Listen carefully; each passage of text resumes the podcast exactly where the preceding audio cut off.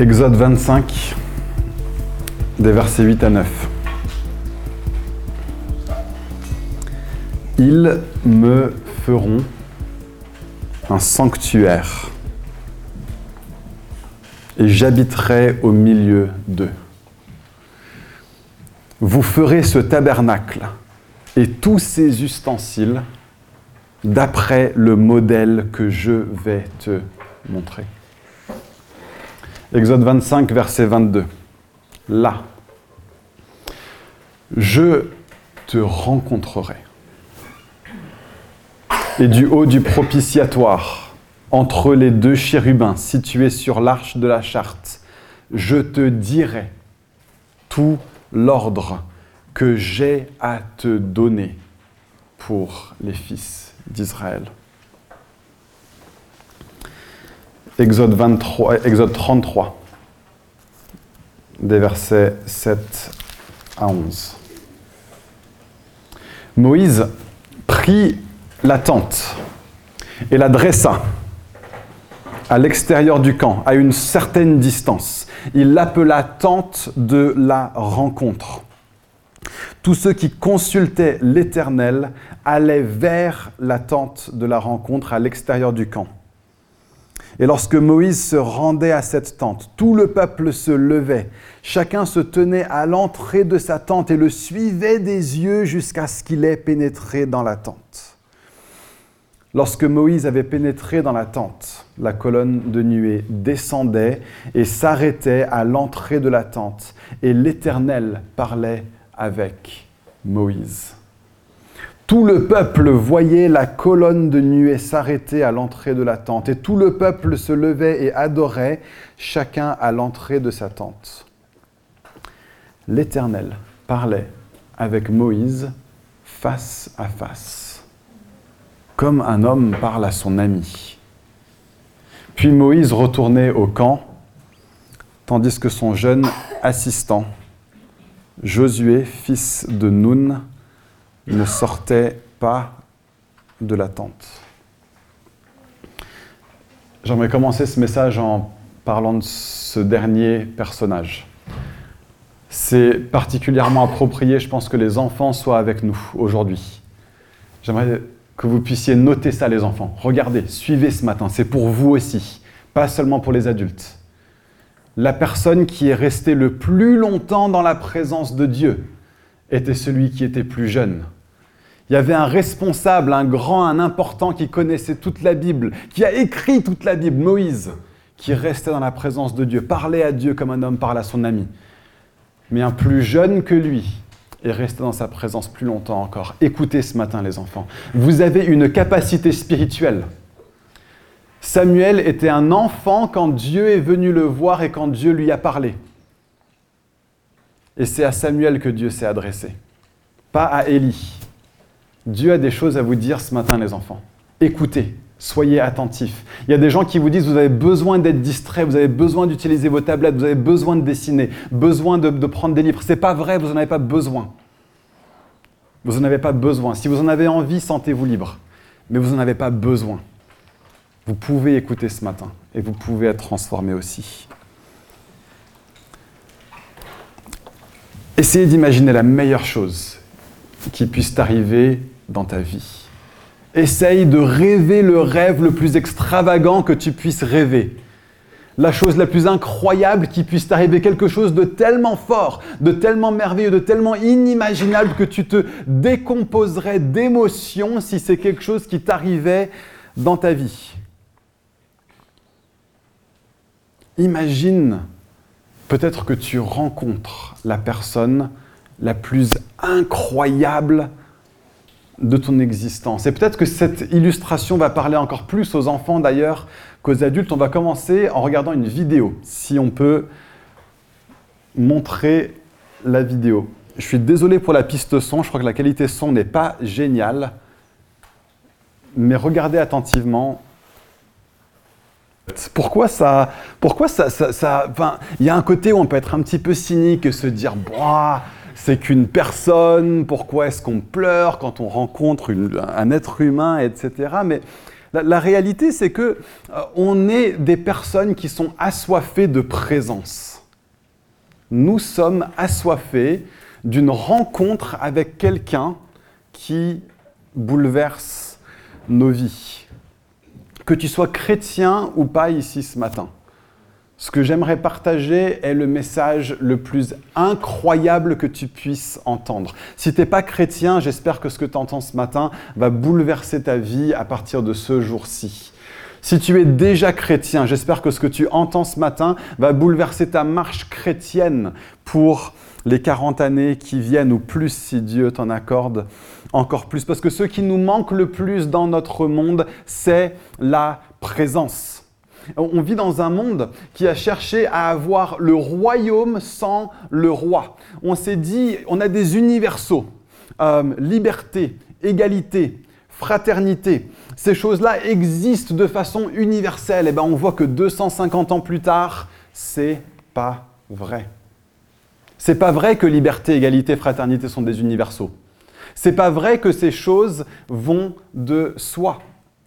Ces choses-là allaient de soi dans une société qui a connu Jésus pendant des années et des années, des décennies et des décennies, des centenaires et des centenaires. Et on voit 250 ans plus tard que ces choses-là sont des idéaux auxquels on aspire et qu'on n'arrive absolument pas à vivre.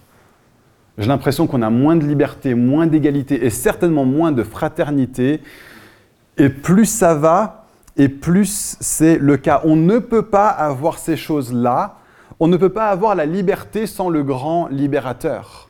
On ne peut pas avoir l'égalité sans le grand égalisateur. On ne peut pas avoir la fraternité sans le frère par excellence qui fait de nous tous des frères.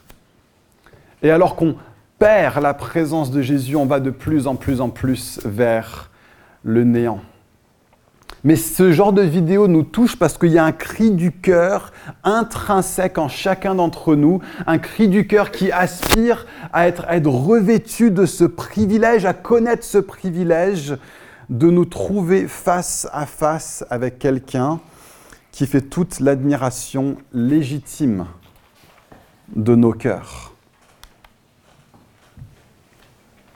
Et, ce qui se passe dans ce genre de rencontre, c'est qu'on est d'abord rempli d'une reconnaissance de sa propre infériorité. Je ne suis pas aussi bien que toi. Hein, c'est un petit peu ce qu'on voyait chez ces jeunes femmes face à, leur héroïne qui n'est qu'humaine, bien que formidablement talentueuse. Je ne suis pas aussi bien que toi. Et c'est la première chose qui se passe chez nous aussi quand on se retrouve face à face avec Dieu je me retrouve face à face avec ma propre infériorité et pourtant il y a quelque chose de puissamment libérateur là-dedans. Je suis infiniment moins. Je ne suis pas la somme, je ne suis pas l'absolu, je ne suis pas la définition, je ne suis pas le barème. Donc d'abord la reconnaissance de mon infériorité supérieure, et puis l'élévation dans mon cœur devant la magnificence, devant la dignité, devant l'exaltation suprême d'un autre qui est tellement plus grand, tellement plus que moi. Mon infériorité, son exaltation. Et troisièmement, se rendre compte que cet être-là est heureux de partager le même espace que moi, de partager le même espace que nous. Entendre de la part de cette autre personne, de cet être, de celui qui semble vivre dans une sorte de lumière inaccessible, entendre de sa part, je veux être là où toi tu es. Je veux que tu puisses venir là où moi je suis. C'est ça le privilège de la présence de Dieu, c'est de ça que je vais parler ce matin. La présence est tellement précieuse, il n'y a rien de plus précieux que ça. Il n'y a rien de plus précieux que ça. Je ne connais pas d'expérience humaine plus forte que de me retrouver en présence de celui qui fait toute l'admiration légitime de mon cœur. Et, l'appel ce matin, ce n'est pas de, dénigrer les fans de Taylor Swift. Au contraire, peut-être qu'elles sont plus humaines que nous tous qui sommes un peu trop cyniques et un peu trop euh, euh, bien dans nos baskets pour nous retrouver en larmes face à une personne qu'on admire. Il y a quelque chose de profondément humain là-dedans, mais je vous appelle à plus, parce qu'il y a plus que même les plus grands héros et les plus grandes héroïnes de ce monde. Je vous appelle ce matin à une rencontre avec Dieu. Pas juste ce matin, mais à une vie quotidienne de rencontre avec Dieu. De vous lever tous les matins et de vous rendre compte que vous êtes vous-même le lieu sur lequel Dieu demeure. Vous vivez en permanence le privilège des privilèges. Et c'est une histoire que Dieu raconte tout au long de la Bible. Ça commence en Éden. Éden est un lieu de délice que Dieu a créé et dans lequel il vient lui-même dans Genèse 3. Au coucher du jour, Dieu a créé les humains dans un contexte parfait et il les honore de sa présence en venant le soir avec eux. Et puis ensuite, tout part en vrille et, les humains euh, se, se rendent indignes de la présence de Dieu. Ils sont chassés hors du jardin, mais Dieu continue à les poursuivre. Et il donne des dispositions pour que le peuple vive dans la présence de Dieu. La première est une tente, on l'a lu en tout début de message, le tabernacle. Et ensuite, il va le rendre plus permanent avec un lieu qui s'appelle le temple. Et après ça, il va venir en lui-même, il va venir sur la terre. Jésus-Christ est la manifestation tangible, vivante, humaine de Dieu sur la terre. Il est la présence de Dieu venue parmi nous. Et puis il dit, c'est mieux pour vous que je m'en aille. Alors on sait tous, du plus jeune au plus âgé, qu'il n'y a rien de mieux que Jésus. Jésus est le meilleur, son nom est si merveilleux comme on l'a chanté ce matin, son nom est si glorieux. Et Jésus dit, il vaut mieux pour vous que je m'en aille. Parce que maintenant, la présence de Dieu ne va pas juste être avec toi, à côté de toi. Maintenant, la présence de Dieu va être en nous, par le Saint-Esprit. Et un jour vient où nous demeurerons entièrement, totalement, pleinement avec Dieu. On n'aura même pas besoin de soleil parce que sa lumière et sa gloire éclairera notre vie et notre ville tout entière dans la nouvelle Jérusalem. Et nous sommes aujourd'hui dans cette partie-là de l'histoire. Nous sommes dans l'ère du Saint-Esprit. Autrement dit, ce que j'ai lu en début de prédication par rapport à Moïse qui vient dans une tente et Josué qui reste dans la tente, dans la présence de Dieu, il devait faire ça à certains moments de la journée. Il n'y avait que certaines personnes qui pouvaient le faire tandis que d'autres étaient spectateurs. Nous l'avons en privilège à chaque instant. Nous sommes devenus le tabernacle de notre Dieu. Nous sommes devenus le temple de notre Seigneur et il demeure avec nous. Et il demeure avec nous. C'est ça la gloire de la nouvelle alliance. C'est ça la gloire de, euh, de, l'histoire chrétienne. L'Ancien Testament, on a tendance à, n'y penser que comme quelque chose qui est du passé. C'est faux. C'est pas seulement des choses qui sont du passé, c'est aussi des choses qui sont devenues infiniment plus présentes aujourd'hui qu'elles ne l'étaient au temps de l'Ancien Testament. Parce que l'Ancien Testament est constitué autour d'une loi. Et cette loi contient deux choses elle contient des dispositions et elle contient un privilège réservé à certains, si tant est que ces dispositions sont rencontrées. Et donc, si vous lisez tous les textes autour des passages dans Exode que j'ai lus, c'est rempli de dispositions. Il faut que tu crées la tente exactement comme ça. Il faut que tu fasses les sacrifices exactement de cette manière. Il faut que tu consommes la nourriture exactement de cette manière. Si telle chose t'arrive, voilà comment tu y remédies. Si telle autre chose t'arrive, voilà comment tu y remédies. Et la conséquence de toutes ces dispositions, c'est l'accès à la présence de Dieu.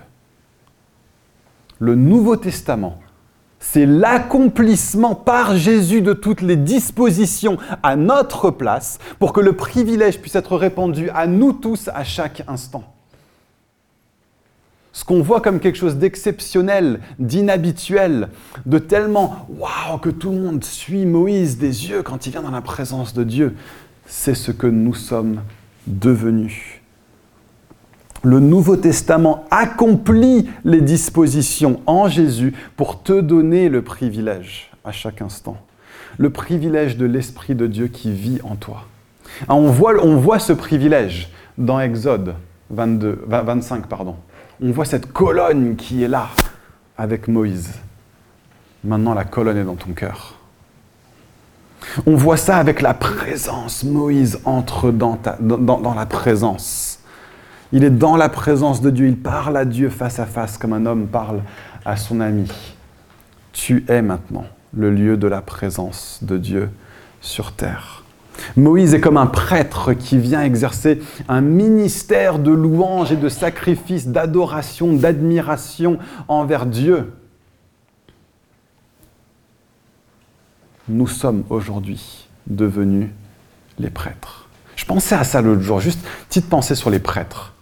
C'est assez incroyable que Dieu a donné une fiche de poste dans l'Ancien Testament dont le rôle ne sert à rien d'autre qu'à apporter de la louange à Dieu.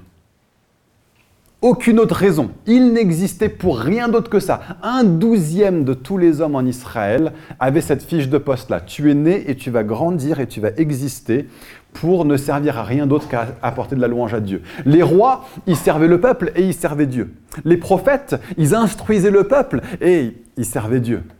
Les prêtres, ils n'existaient que pour apporter la louange à Dieu.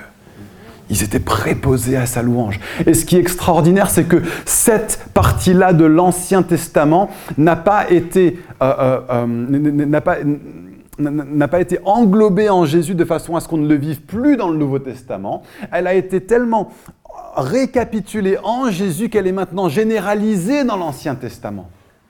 Dans le Nouveau Testament, je veux dire, pardon. Vous êtes tous et toutes des prêtres du Dieu vivant, si vous êtes croyant ici ce matin. Et si vous ne l'êtes pas, vous êtes invité à le devenir en plaçant votre foi en Jésus-Christ.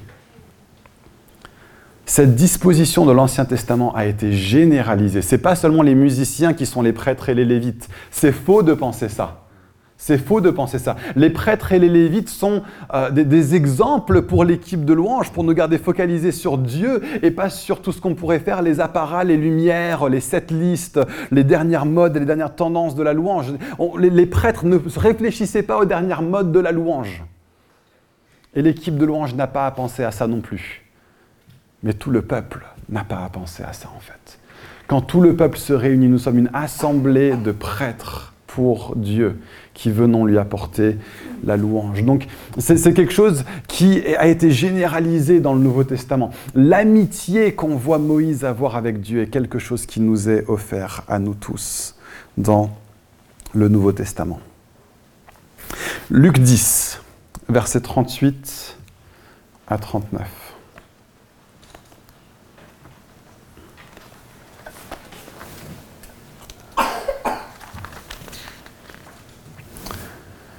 Comme Jésus était en chemin avec ses disciples, c'est pas verset 38 à 39, c'est verset 38 à 42, pardon. Comme Jésus était en chemin avec ses disciples, il entra dans un village. Et une femme du nom de Marthe l'accueillait dans sa maison. Elle avait une sœur appelée Marie qui s'assit aux pieds de Jésus et écoutait ce qu'il disait. Marthe était affairée aux nombreuses tâches du service. Elle survint et dit Seigneur, cela ne te fait-il rien que ma sœur me laisse pour servir? Dis-lui donc de venir m'aider. Jésus lui répondit, Marthe, Marthe, tu t'inquiètes et tu t'agites pour beaucoup de choses. Mais une seule est nécessaire.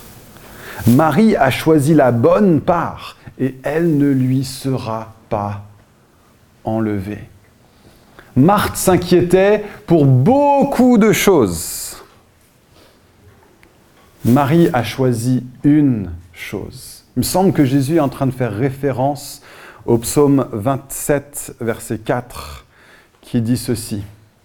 Je demande à l'Éternel, non pas beaucoup de choses, non pas beaucoup de choses. Les beaucoup de choses ne m'intéressent pas en comparaison à une chose. Une chose que je désire ardemment. Je voudrais habiter.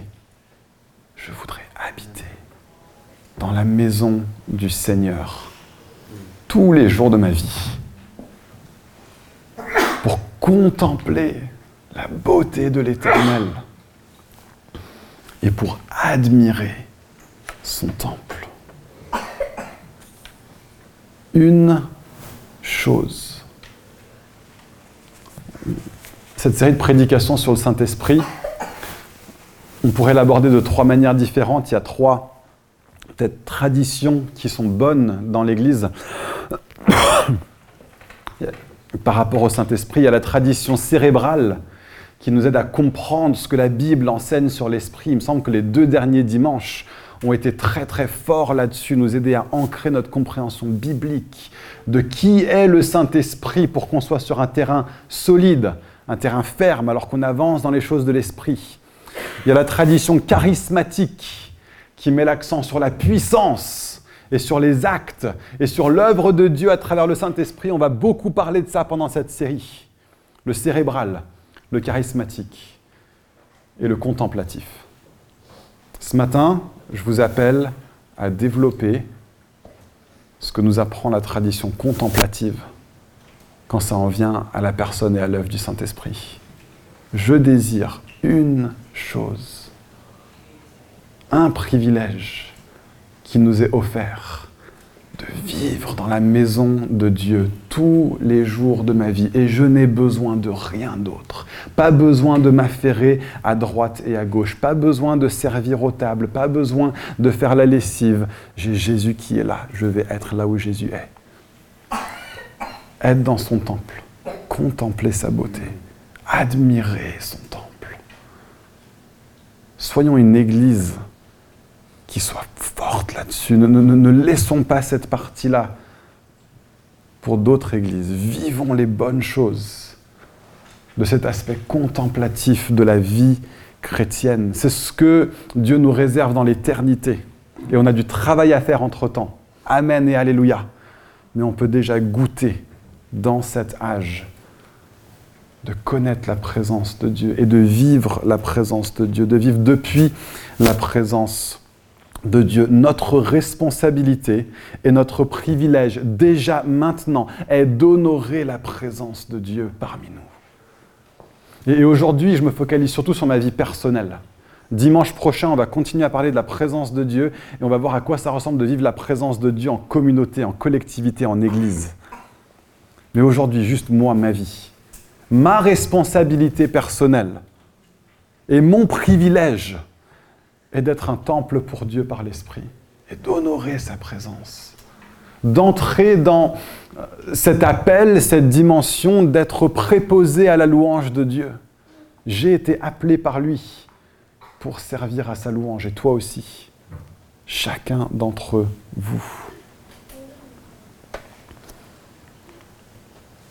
Topico Leoso, pasteur euh, d'une superbe église à Londres qui s'appelle Jubilee Church, dit ceci, ne nous contentons pas de l'omniprésence de, de, Dieu, recherchons la manifeste présence de Dieu. Qu'est-ce qu'il veut dire par ça? Bah, Parfois quand on parle de la présence de Dieu, certaines personnes vont dire oui mais, mais, mais, mais, Dieu est partout. Pourquoi on parle de la présence de Dieu? Parfois, on va vivre quelque chose de fort, une expérience de la présence de Dieu. certaines personnes vont dire oui, mais, mais, mais de toute façon, Dieu est toujours là. Pourquoi est-ce qu'on mettrait l'accent là-dessus? Il y a une différence entre l'omniprésence et la manifeste présence de Dieu. Bien sûr que Dieu est partout, mais Jésus dit quand même quand deux ou trois sont réunis, je suis là au milieu d'eux. Bien sûr que Dieu est partout, mais quand le temple a été dédicacé, la présence de Dieu est tombée sur l'assemblée d'une façon tellement forte que les prêtres ne pouvaient même pas rester dans le lieu tellement la manifestation de la présence de Dieu était forte. Est-ce que vous vivez ça dans votre vie d'une façon ou d'une autre? Est-ce que vous avez eu l'expérience de la manifeste présence de Dieu? Et, je dis ça sans m'en excuser. J'ai grandi dans les mouvements... Euh, euh, au, milieu d'un des déversements charismatiques les plus extraordinaires et les plus bizarres de l'histoire du XXe siècle. Et pourtant, il y en a eu des trucs bizarres au XXe siècle dans l'église charismatique. Et vous savez quoi? Je l'assume complètement. Et je suis content d'être passé par ça. Et je suis content d'avoir eu des rencontres avec Dieu tellement puissantes que je me suis retrouvé par terre à cause de la, du poids de la puissance de Dieu. Je suis content d'avoir connu des moments où par terre, j'arrivais même pas à me relever parce que le, poids de la présence de Dieu sur moi était tellement fort que je pouvais rien faire d'autre. Je suis content d'avoir eu des expériences et des visions. Je, j'en reste pas là. Je grandis dans le discipulat avec d'autres choses. Mais si vous n'avez jamais connu une expérience puissante de la présence de Dieu avec vous, si vous n'avez jamais connu une expérience de Dieu qui vient comme il est venu sur le temple, si quand vous lisez les récits de la Pentecôte, ça vous semble étranger plus que familier, vivez quelque chose avec Dieu. Vivez quelque chose avec son esprit. Dites Seigneur, je, sais qu'il y a plus et j'aspire à plus. Bien sûr, la vie chrétienne ne se résume pas qu'à ça. Quand on voit des chrétiens où la vie chrétienne ne se résume qu'à ça, on n'a pas un discipulat sain et impactant. On a un discipulat qui est bancal, qui est unidimensionnel. Bien sûr qu'on n'en reste pas là. Bien sûr qu'on creuse la parole. Bien sûr qu'on apprend la théologie. Bien sûr qu'on grandit en sainteté, en discernement et en ressemblance à Christ. Toutes ces choses, oui, oui, oui, oui, oui mais oui aussi à la rencontre puissante avec Dieu. Ne nous contentons pas de l'omniprésence de Dieu, recherchons la manifeste présence de Dieu. Alors Jeremy Riddle euh, dit ceci, je me rends compte que je suis à mon meilleur en tant qu'adorateur, en tant que leader, en tant que mari, en tant que père et en tant qu'ami, lorsque je suis enveloppé par le zèle du Seigneur. Ce n'est que quand je manque de zèle que je suis enclin à entrer dans le compromis. J'aimerais nous appeler ce matin à un christianisme zélé, pas un christianisme timoré, pas un christianisme tempéré, pas un christianisme tiède. Nous sommes le lieu de la présence de Dieu.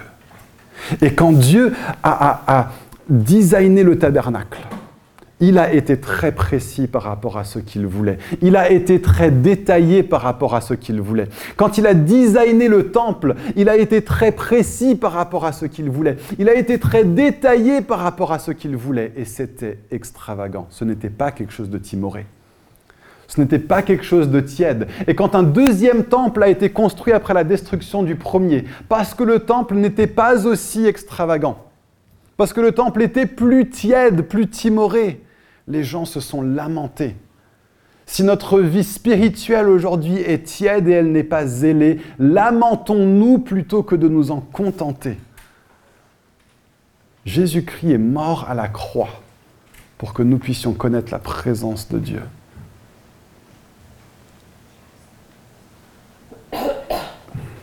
L'accès à la présence de Dieu, parfois on le voit juste comme un, comme un soulagement.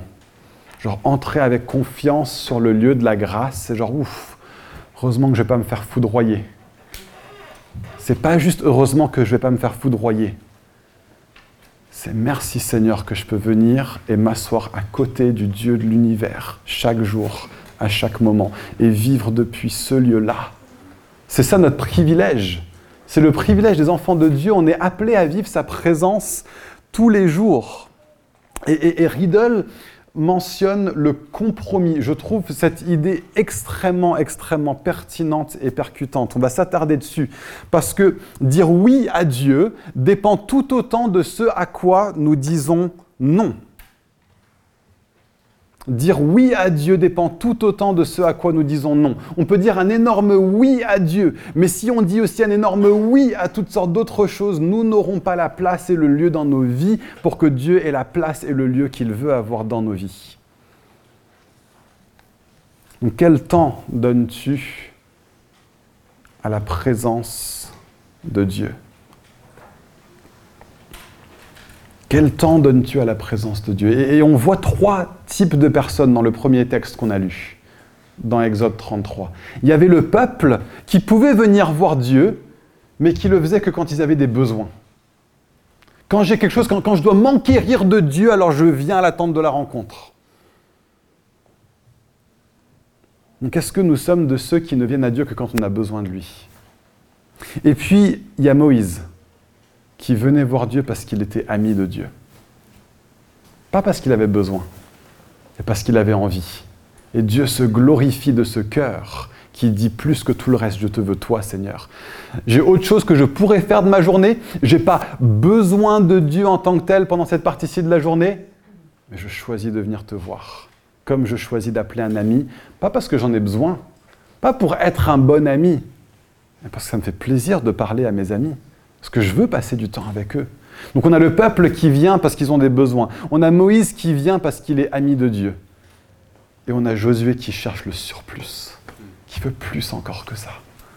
C'est celui qui part pas de chez toi parce qu'il est tellement content d'être chez toi. Est-ce que toi, tu as envie de te débarrasser de lui? Genre, c'est l'heure, faut que j'aille me coucher, je travaille demain. Ouais, mais je veux rester. Allez, viens, on reste jusqu'à 2h du matin. Viens, on reste jusqu'à 3h du matin. Et Dieu n'est pas comme nous qui parfois sommes fatigués, de ceux qui peut-être parfois prennent un petit peu trop de notre temps. Dieu a toujours du temps pour nous. Dieu a toujours du temps pour nous. Et Josué est celui qui reste. Josué est celui qui reste plus longtemps. Josué est celui qui a soif de plus. Et il est montré comme un exemple. Euh, quel temps est-ce que nous faisons pour la présence de Dieu dans nos vies? Est-ce qu'on est comme le peuple qui ne vient que parce qu'il a besoin?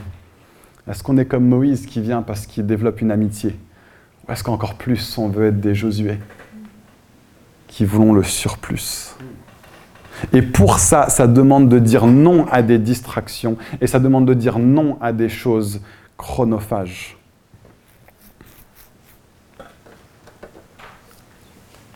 Comme le conservateur d'un musée, la vie spirituelle dépend autant de ce à quoi on dit non que ce à quoi on dit oui.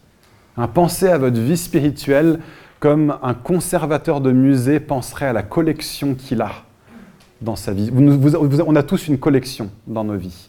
Notre cœur est une collection de choses qu'on y laisse entrer. Et on peut soit juste laisser tout entrer. Il y a quelqu'un qui vient de voir qui dit Ouais, je viens d'avoir plein de tableaux, c'est génial, vas-y, laisse-les entrer. Bam, je les force sur toi, algorithme. Et on peut tout laisser entrer et être passif. Ou bien tu peux dire Ça, ça a sa place, je le laisse entrer. Ça, ça n'a pas sa place, je ne vais pas lui accorder le temps.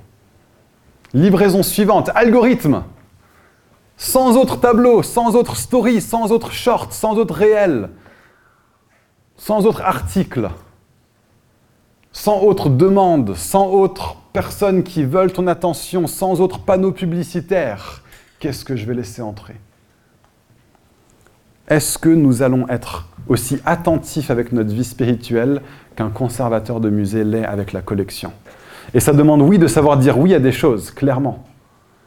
Mais ça demande aussi, peut-être bien plus fortement, de savoir ce à quoi dire non. Et c'est un des buts de carême, en fait. Un des buts de carême, c'est de prendre du temps où plus radicalement on dit non à une quantité plus forte de choses. Pour juste réorganiser, remettre de l'ordre un petit peu dans le musée de nos cœurs et de nos âmes. 40 jours qui sont plus fortement marqués par la privation. La, vie spirituelle du chrétien n'est pas appelée à être marquée en permanence par la privation. La vie chrétienne est appelée à être une vie d'abondance, une vie de délectation, une vie de joie. Mais la privation fait partie des manières par lesquelles nous trouvons la joie la plus grande en Dieu, en disant non aux choses qui sont secondaires. Et donc avoir une discipline pendant une certaine partie de l'année, de dire je vais m'astreindre à faire plus attention encore que jamais aux choses auxquelles je dis non. Parce que c'est des choses auxquelles je dis tellement facilement oui dans ma vie sinon.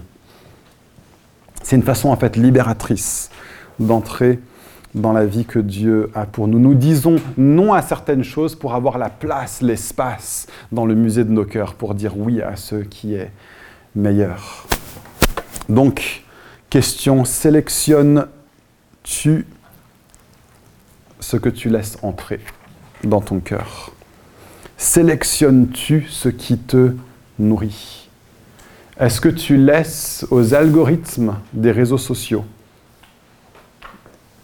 Est-ce que tu laisses au petit bonheur la chance de ta vie ce qui va entrer dans ton cœur?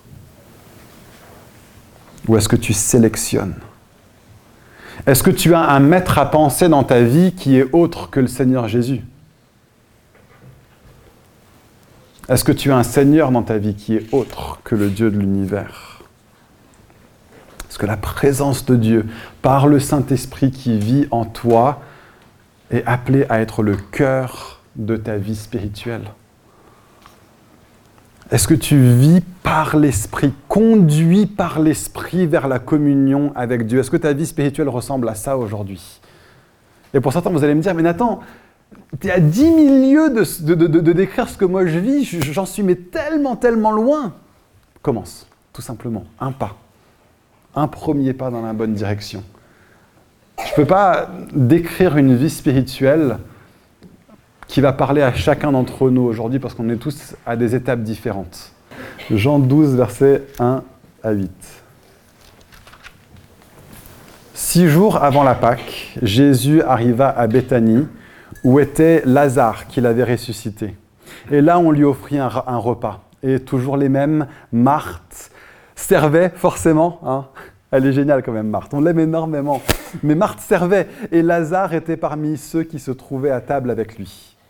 Marie prit un demi-litre d'un parfum de nard pur très cher, en versa sur les pieds de Jésus et lui essuya les pieds avec ses cheveux. La maison fut remplie de l'odeur du parfum. Waouh Marie avait compris qu'elle avait un appel nouveau, une destinée nouvelle, une identité nouvelle. Elle se comportait déjà comme un prêtre. Elle se comportait déjà comme un lévite. Elle a dit, il y a tellement de choses à faire. Jésus vient à la maison. Qu'est-ce que je dois faire pour lui? Non, je sais que Jésus a déjà tout fait pour moi. Je sais que Jésus est sur le point d'aller à la croix. Je sais que je n'ai pas besoin de l'impressionner, il m'aime déjà. Mais je suis tellement impressionné par lui que j'ai rien d'autre à faire que de prendre ce qui est le plus précieux. Un an de salaire, ça vaut ce truc. Et elle le prend juste pour lui apporter un acte d'adoration. Elle ne sait pas que dans quelques jours, elle ne le reverra plus. Elle ne sait pas que c'est comme un baume qui est destiné à lui servir d'un baume d'enterrement. Pour elle, demain, elle va revoir Jésus. Est-ce qu'elle aura encore un parfum à lui apporter? On ne sait même pas. Elle compte pas. Elle ne compte pas. Elle vit sa vie spirituelle comme une chose que je désire. Il y a beaucoup de choses que je pourrais faire. Et avec ce parfum, je pourrais en faire tellement de choses. Je pourrais sans doute me parfumer jusqu'à la fin de ma vie où je pourrais m'en servir pour que mon tombeau à moi sente bon et que je sois honoré, que ma famille se souvienne de moi après ma vie, mais je vais être défini par une seule chose.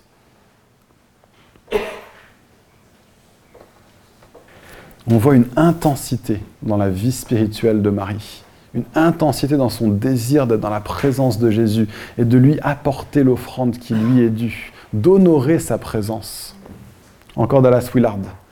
L'intensité est crucial pour toute progression dans la perception et la compréhension spirituelle. Se badigeonner avec quelques versets ou chapitres des Écritures dans la semaine, que ce soit dans l'Église ou en dehors, ne va pas réordonner nos pensées et nos esprits. On a soif de réformation spirituelle. On a soif que nos pensées et nos esprits soient réordonnés hors de la déformation du monde, dans la formation que nous apporte Jésus, alors qu'il nous appelle à être ses disciples, pour que nos cœurs soient réformés. Ça ne se passera pas sans intensité. Et donc oui, on peut cocher les bonnes cases chrétiennes. Oui, j'ai eu ma petite pensée pieuse aujourd'hui. Oui, j'ai lu mes petits versets sur YouVersion. Et on peut cocher les cases et se dire, j'ai même suivi le même rythme de carême que le reste de l'Église, c'est bon, je coche la case. La question, c'est est-ce qu'on va vivre avec intensité, en fait? Vous pouvez suivre un autre, euh, autre chose, ne pas du tout penser à carême pendant les 40 jours. Si vous avez une vie spirituelle intense, tout bien vous en fasse. C'est ça le plus important. À quoi ressemble l'intensité de votre vie spirituelle? Mais ce qu'on traverse en tant qu'Église, traversons-le avec intensité. Venons en week-end d'Église avec une, euh, avec une soif, avec un désir, avec une attente qu'on va rencontrer Dieu parce qu'on est le peuple de Dieu. Pendant tout un week-end ensemble, il y a des éléments combustibles qui sont là, il y a un truc qui va se passer. Chaque dimanche, quand on se rassemble, comme Georges l'a dit au début, on est le peuple de Dieu, on a les mains, les oreilles, les pieds, les doigts, on est tous là. Qu'est-ce qui va se passer? Il y a une intensité de la vie spirituelle collective, mais ça commence avec l'intensité de la vie spirituelle personnelle.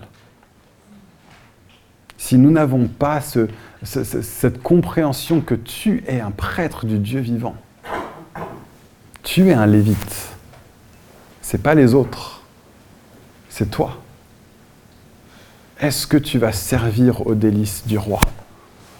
Est-ce que ta vie va être donnée pour être le contexte dans lequel Dieu fait sa présence Est-ce qu'il y a un point de rendez-vous avec Dieu quotidien?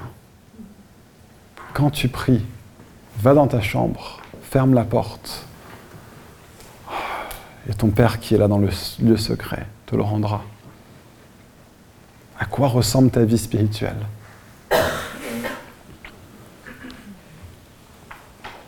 Donc l'intensité de nos vies.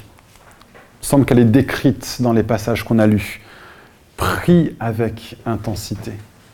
Si tu ne sais pas prier avec intensité, commence. Peut-être que si tu pries à voix basse, je sais que c'est bizarre quand tu es tout seul chez toi, mais prie à voix haute. Prie en langue. Prends les psaumes. Commence à, lire ce texte et à pas juste lire le texte, mais à ne pas le lâcher jusqu'à ce que tu te laisses émerveiller par la vérité de ce texte et commence à prier Dieu et à l'adorer avec intensité. Prie avec intensité. Quand l'Église se rassemble, prie avec intensité. C'est peut-être des balbutiements, tu n'as peut-être pas les mots, c'est pas grave. Mais prie avec intensité. Adore avec intensité. Il y a une chose que je désire ardemment. À quoi ressemble ta louange? Et on va parler de la vie communautaire la semaine prochaine. Quand je parle de louange, je parle de ta vie personnelle. Tu n'es peut-être pas musicien, c'est pas grave. À nouveau, prends les psaumes, commence à les chanter. Tu chantes faux, c'est pas grave. Dieu, il le voit et Dieu, il t'aime. Dieu, il t'aime profondément. Pas besoin de savoir chanter bien pour pouvoir chanter. Est-ce que, les, est-ce que les psaumes, est-ce que l'adoration, est-ce que la louange fait partie de ta vie avec Dieu? Adore avec intensité. Et puis écoute avec intensité. Jésus s'assit au pied de Jésus et il écoutait ce qu'il disait. Est-ce que ta vie de lecture de la Bible, d'étude de la Bible est intense? Est-ce que c'est juste de l'information qui rentre par une oreille et sort par l'autre? Est-ce que c'est de la transformation qui sera mise en pratique au cours de la journée? Les ordres de marche du peuple de Dieu avant qu'ils sortent vivre leur journée. Est-ce que tu vas faire de ta vie un sanctuaire? Parce que Dieu l'a ordonné. Ils me feront un sanctuaire. Ils me feront un sanctuaire. Est-ce que ce sera nous? Est-ce que ce sera nous? Est-ce que nous allons être de ceux qui rencontrent Dieu au quotidien? Qui écoutons ce qu'il a à nous dire? Qui recevons ce qu'il a à nous donner, avec intensité, avec zèle et avec soif. Prions. Seigneur, tu as tout fait déjà, tu as donné toutes les dispositions, tu as donné toutes les promesses, tu as accordé tout le privilège. Mais fais une œuvre dans nos cœurs pour nous conduire à répondre. Jésus, vient toucher nos vies spirituelles. Je te demande que le lieu secret de chaque personne ici à Fireplace soit le lieu de délice. Je te demande que ce soit comme un jardin d'Éden pour l'éternel. Que le lieu de ta présence soit pas quelque chose dont on entend parler, mais quelque chose qu'on vit. Chaque personne individuellement, chaque personne de façon différente, chaque personne, tu nous trouves là où on est. Mais trouve en nous un peuple de, de prêtres et de lévites donner à ta louange. Fais de nous, Seigneur, même plus que des Moïse. Seigneur, s'il y a plus à avoir avec toi qu'être un homme qui parle comme un ami, eh ben, je veux ce plus. S'il y a du temps encore dans ta présence que je peux avoir, donne-moi de le créer. Donne-moi de dire non à toutes ces distractions. Donne-moi d'être un conservateur sage, judicieux de ce musée que tu m'as donné dans mon cœur. Donne-moi de savoir dire non à tout ce qui ne va pas me rendre plus conforme à toi, Jésus. Viens, viens par ton esprit, remplis-nous fraîchement. Remplis-nous fraîchement.